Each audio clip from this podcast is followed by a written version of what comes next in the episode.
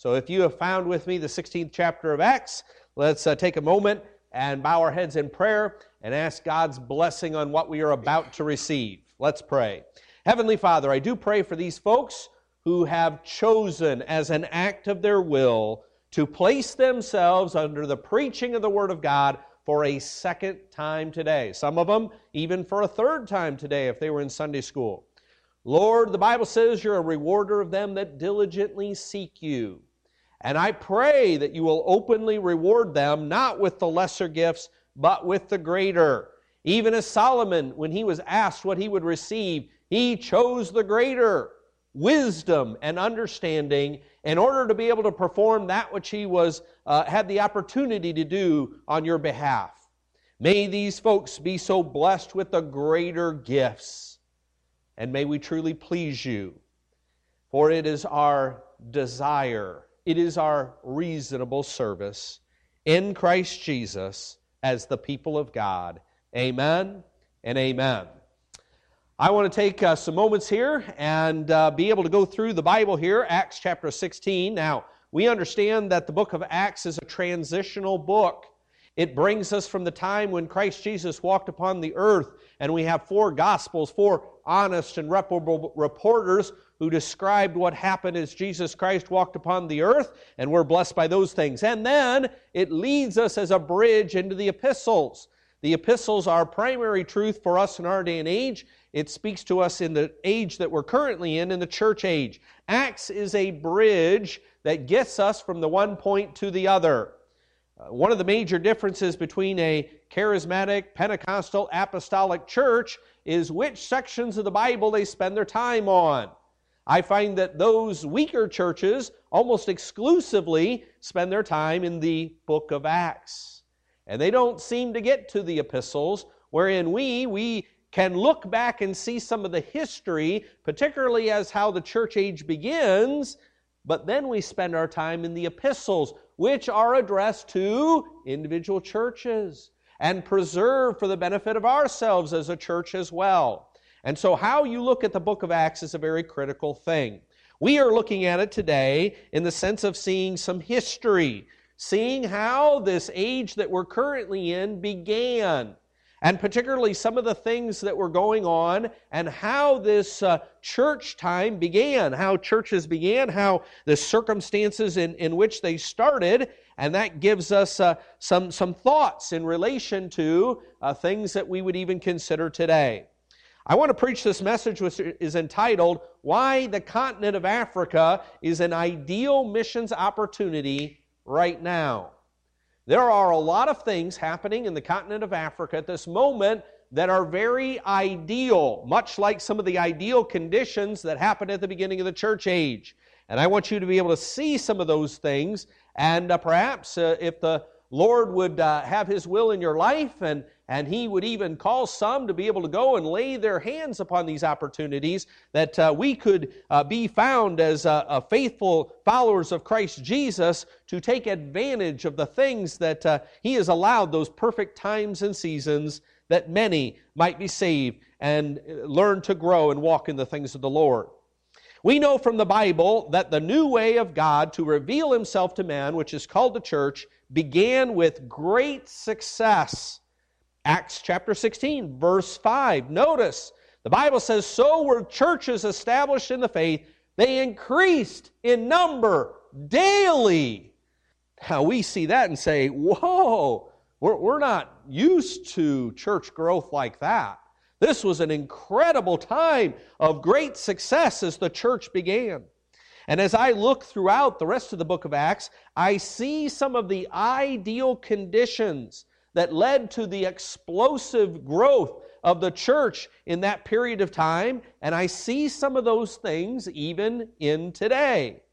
I see some of these very elements in the missions field of Africa right now. One of the things I see is that people ask the right questions. People ask the right questions. Notice Acts chapter 16, beginning at verse 9. Here a vision appeared to Paul in the night and in his vision, there stood a man that he identified as being Greek. He was Macedonian. And this man prayed him. He had a request. He may have even asked it in the form of a question, such as, Will you? And the, the gem, the, the point of what he was driving at, as Paul saw that, was the thought of coming over into Macedonia and helping us. Maybe the Macedonians said to Paul, Will you come into my country and help us? Verse 10 tells us after he, Paul, had seen the vision, immediately we, he was on a missions team, Paul and Silas, endeavored to go into Macedonia, assuredly gathering that the Lord had called us for to preach the gospel unto them. I find it interesting that the Macedonian man in verse 9 did not specify the kind of help that his people wanted. It's not told us exactly what he asked. He didn't necessarily say, you know, come and give us the gospel. He just said, come and help us. But the best kind of help that you can give a person is the gospel. You can be sure that God's finger is in every person's life. Now, on most people, where is the finger of God? For most people, the finger of God is on salvation. The finger of God will not move from a person's life off of the issue of salvation until they trust in Christ as Savior. They may have all kinds of other problems. They may have drunkennesses, you know, they, they may have all of the, uh, these kinds of personal sins that damage them. Uh, they, they may do things wherein they're their own worst enemy.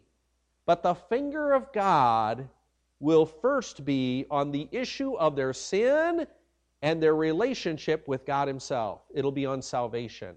And so, as I work with people and I see the problems that they have, I always want to bring things first to the point of whether their sins have been forgiven and that they have eternal life. Sometimes when I'm soul winning, I'll have a person will say to me, hey, Preacher, preacher, uh, does the Bible say anything about abortion? I really don't want to spend time dealing with that. Matter of fact, to tell you the truth, until you're saved, it's going to be difficult for you to understand the truth of the Word of God. And so I will say to them, you know, that's a great question. I can address that for you, but first, we need to deal with some more basic things. And the basic, I'm not going to get off the track here I'm not going to follow that rabbit trail. We first must look at the beginning issues, the issues of salvation, a relationship with Christ, having your sins forgiven. And then we would have the basis to go on to these meatier kinds of things. I find that Paul likewise discerned that what the Macedonians most needed out of all the helps that they could get was the gospel. And he responded in such. I try to very carefully discern what people are looking for, and I most see that opportunity when they ask me the right kind of questions, and especially when it aligns up where I know the finger of God is. Ah, I know I have an open door that is set before me that no man can close.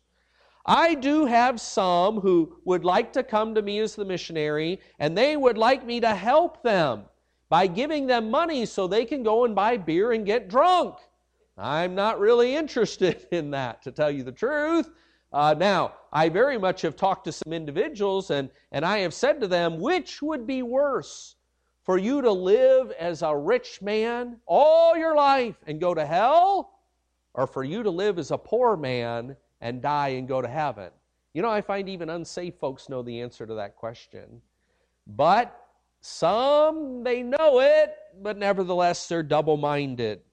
I find that when people ask the right kind of questions, I get to see a little window into their heart.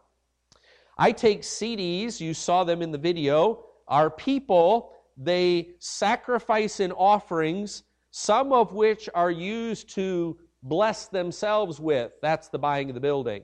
Some of their offerings are given and they receive no direct benefit from them, they're meant completely to bless someone else. And I'll tell you what, you ever get in the dumper? If you ever get in the dumper, don't, don't take the Prozac and all that kind of stuff. You know, uh, 99% of that is, is really, I believe, misdiagnosed. If you're in the dumper, try this first. Go and minister to someone else. And if you can do it in a secret manner where they can't find out or figure out who you are, even better. And find out if that doesn't change your mental attitude. Find out if that doesn't give you the joy of the Lord. I don't know if you folks know about this, but uh, I know some of the old timers. I, I, learned this from them. They used to have a lot of fun. They would find someone who was in some need, uh, maybe economics were tough, and they'd go and buy a couple bags of groceries, and they'd go and they'd stick it on these people's doorstep, and they'd ring the bell, and they'd run away, and they'd hide in the bushes and watch what would happen. No one would ever know what they'd done, but wow the secret things. I, I hope we haven't forgotten how to do those kinds of things. We take the CDs, which are purchased by our people so that they're verniet mahala. They are literally free to anyone who will receive them. Now, Africans, uh, uh, they're not used to getting something for free. Churches, if they were going to give something like this, they would charge them about seven American dollars, the equivalent thereof. So I've got to convince them, no, no, these are like free, free. And so I have to repeat that and saying it in their language, they, they get, these are free. They certainly are. And sometimes they say, nothing's free. Well, there are a few things, you know. But uh, I will go and take some of these into the marketplace and I will describe, I'll, I'll say, here are five or six Tell me a little something about yourself, and I can tell you which one will probably uh, be one that'll really bless you. Are you married? Do you have children? Uh, all of the, you know, I can tell you which one would probably be best suited for you. And I'm describing this, and I see people in my peripheral vision come over and they start to kind of listen in to what I'm saying. And then they say a question to me that gives me a vision into their heart. Can I have one too? Whoa. Uh, sure, let me explain to you what I just said to this individual. We let you have one, and then you can come to church and you can pick out some other ones. And so I explained it, and by the time I get done explaining it to this, some other person has come over, or a couple people have come over, and they want one too. I have literally, in some workplaces, seen some workers kind of quickly get together and they'll say, You take this one, and I'm going to take this one, and, and, and I'll take that one, and when we're done, we'll switch with each other. Can you believe it? Sermon CDs. You think I could go down here to Spooner and free sermon CDs? And uh, tell you, it's an amazing thing. The folks who I begin to witness to them, and especially as the video says, if they're of color, because this was the land of apartheid, they start to really like what they've heard. But they're wondering, can I come to your church? And they ask you that question. Of course, because we're not the respecter of persons, we'd love to have you come. I understand when the marketplace has racism and prejudices and all of that, and I understand when you run into that from time to time, but if there's any place where it shouldn't be that way, shouldn't it be in God's house? And we have an ever growing testimony because we have the most diverse work I know of there in Johannesburg, South Africa. As we described, in a culture where you do not go more than 10 or 15 minutes to church, and you got folks coming round trip two hours, that says more than you could probably imagine. And it says it to me when they ask the right questions. Africa today has many people who want the right kind of help.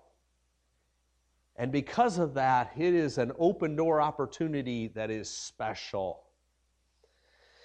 Maybe it's because Africa has eight of the world's 10 poorest countries in the world. Maybe they're so much at the bottom of the barrel, um, they're not like us. Christ in uh, the Sermon on the Mount also said, Hey, Christians, pray this way Give us this day our daily bread. Twice is emphasized the word day. Now, how many of us here in America pray that way? We don't pray that way because we say, Lord, I already got enough food. I mean, I already got all this daily bread here.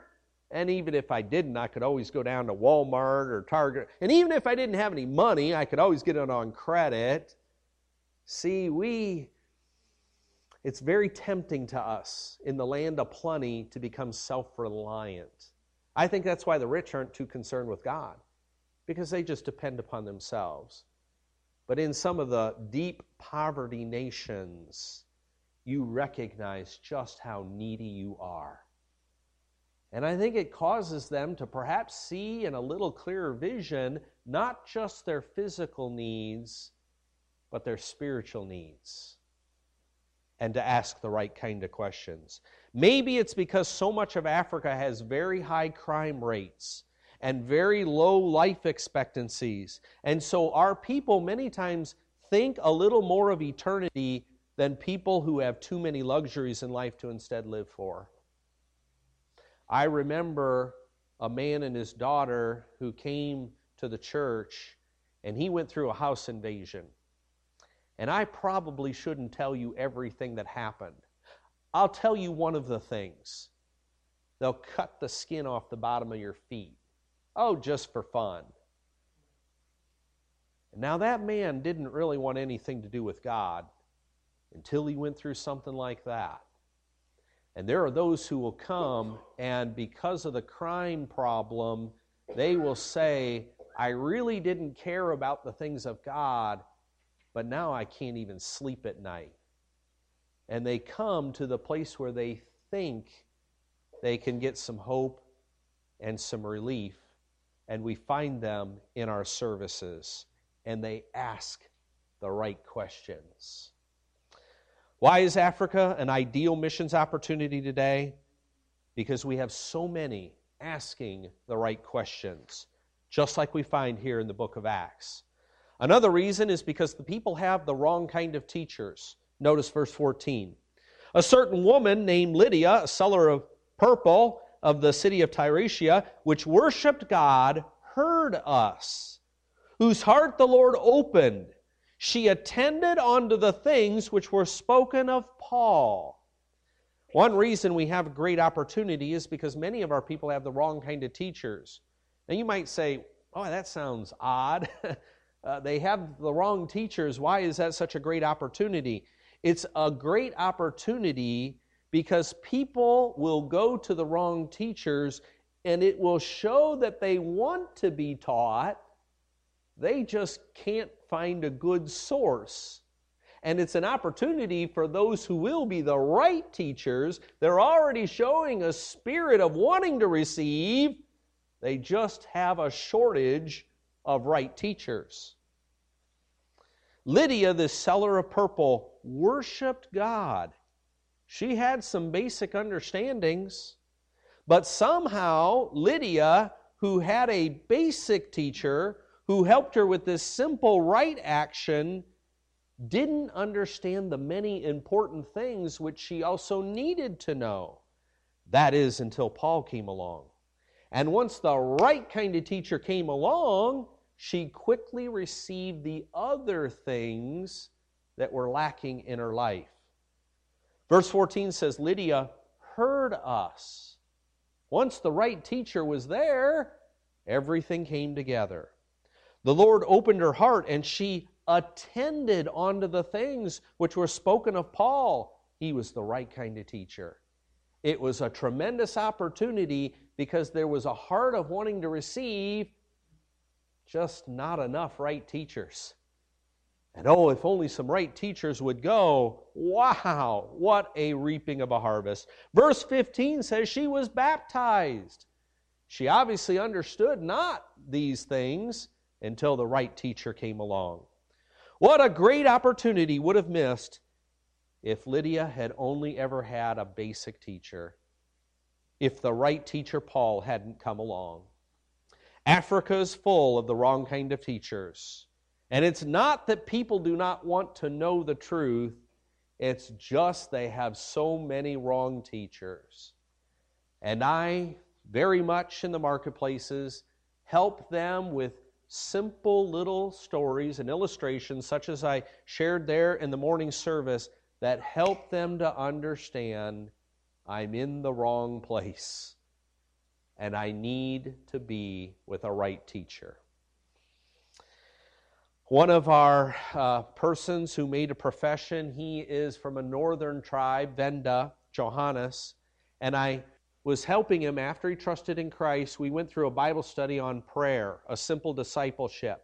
There were a bunch of verses on ask, seek, knock, boldness in asking. There were a number of uh, verses that dealt with prayer on your motive.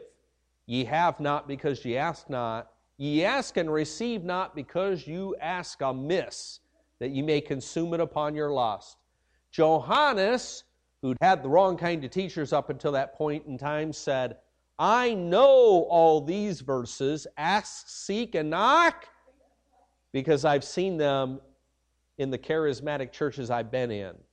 They've encouraged us to very boldly ask all kinds of things of God BMWs, piles of cash, so on and so forth. He said, I've never seen these verses on motive. He was stunned that these verses were in the Bible. You see, you'd been with the wrong kind of teacher. And even some Bible truths presented in isolation I appreciate the way your pastor talks about context and how one part of the Bible helps you to understand another. Spot on. Isolated scriptures caused Johannes to be in a very wrong place as it concerned prayer. The right type of teacher comes along, he sees the whole, it clicks. Why is Africa an ideal missions opportunity right now? Because so many are asking the right kind of questions, and because we're filled with the wrong kind of teachers, we really have a great opportunity and need to have the right kind of teachers who can then set things straight. And then finally, the reason why we have such great opportunity is because there are many who want to receive and only some who want to reject. Acts 16 15. When she was baptized, her whole household, uh, she besought us, saying, If you have judged me to be faithful to the Lord, come into my house and abide there. She constraineth us. You see, once she had received some basic right things, this wasn't a, you know, I appreciate it, but, uh, you know, just a little blessing. No, she really was serious about wanting to receive more. And we could go on, we don't have the time, but we could go on uh, there, beginning at verse 16. We could find other things that were happening then. We could find Paul and Silas were thrown in jail, some did reject. But even then, there were prisoners and the guards who, who they all received. There were many throughout these passages who received, only some of whom rejected.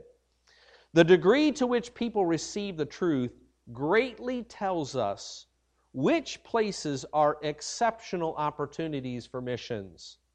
If a place erupts in great receiving, we call that a revival.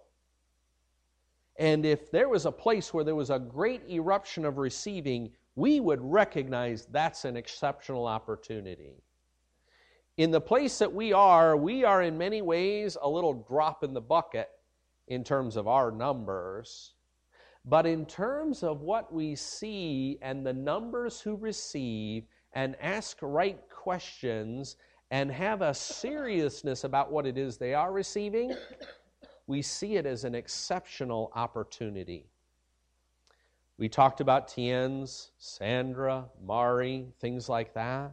I shared with you Siko Lely and Sipo Kaisi and though their culture is very different than the biblical one, when they saw these things, the links they went to to receive them, memorizing the Bible, uh, wanting to quote that in front of the other church members.